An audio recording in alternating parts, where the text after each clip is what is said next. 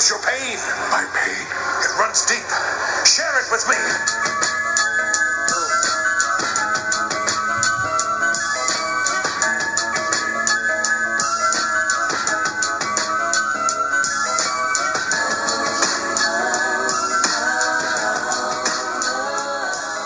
Welcome to the Doug Blue Show episode 2, with your host, Doug Blue. Tonight I will be breaking down UFC Fight Night Mexico City, on August 5, 2017.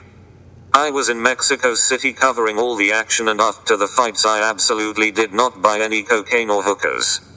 However, the high altitude and numerous services did make me quite lightheaded. The card was headlined by Sergio Pettis vs. Brandon Moreno, two young up-and-coming flyweights. Sergio Pettis, also known as Little Pettis, willed his way to a 5-round unanimous victory. After a first round that saw Moreno dominate on the ground, Moreno returned to his odd style of making weird faces and accepting powerful kicks to the body and head. Little Pettis has made big strides in his career and is now ready to be defeated by Demetrius Johnson. This moment is an important one in every flyweight's career, a rite of passing if you will. The first time you lose to Demetrius is a milestone. Congratulations, Sergio Pettis. Let's roll. In the co-headliner, Alexa Grasso defeated Randa Markus in a split decision. I thought it was a terrible decision and Randa Markus should have won. She couldn't afford to train at altitude in Mexico City, and rather opted for the exotic splendors of Michigan. Nevertheless, Randa put on a great performance while clearly running out of steam, landing some solid takedowns and ground and pound. She should have won the decision. Homer judging. Also, I may be in love with her. Moving on. In a welterweight matchup, Nico Christ defeated Alan Jubbin by first round knockout, cementing his place as the biggest douche in the UFC. Certainly a hard title to retain with the likes of Mike Perry and Colby Covington roaming around. Jubbin's chin is not holding up as well with age. I wish his chin was as much into brawling as the rest of his body is, but alas. Poor Yorick, I knew him. Male model he be. The fight before this I missed while taking a piss. Apologies from my penis and bladder. Before that bout, we had smiling Sam Alvey square off against Rashad Evans. I hope one day, the UFC will do a whole embedded series around Sam Alvey. I am curious what that sociopath's day-to-day is like. He has a face only a mother could love, or the casting director for Full Metal Jacket. Sam took home a split decision against the fallen former champion Evans and added yet another strand of hair sample to his ever-growing collection.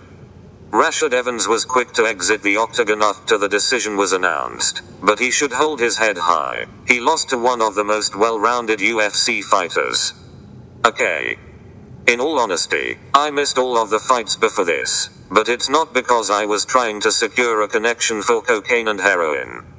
I heard there were many early finishes. If the card were on Fight Pass instead of Fox Sports 1, it would have been over 3 hours earlier.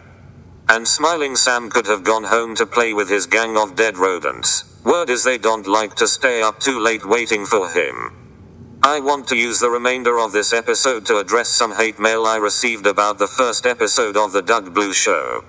Some people believe I am a robot. This is fundamentally not true. I am a hard-working, blue-collar, MMA journalist from Queens. Look me up. The only thing robotic about me is my precision for MMA analysis.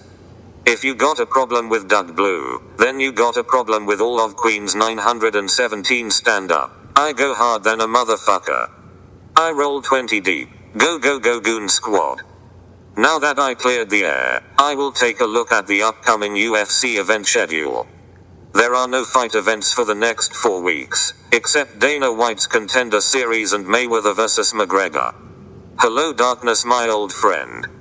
Don't fear, my loyal listeners. I will still release this podcast weekly, even if only to describe my daily shits.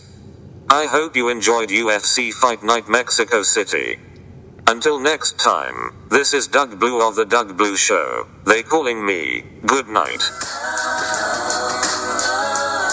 They'll never take me alive. I'm getting high with my profile. Cocked on these suckers, time to die. Even as a youngster, causing ruckus on the back of the bus.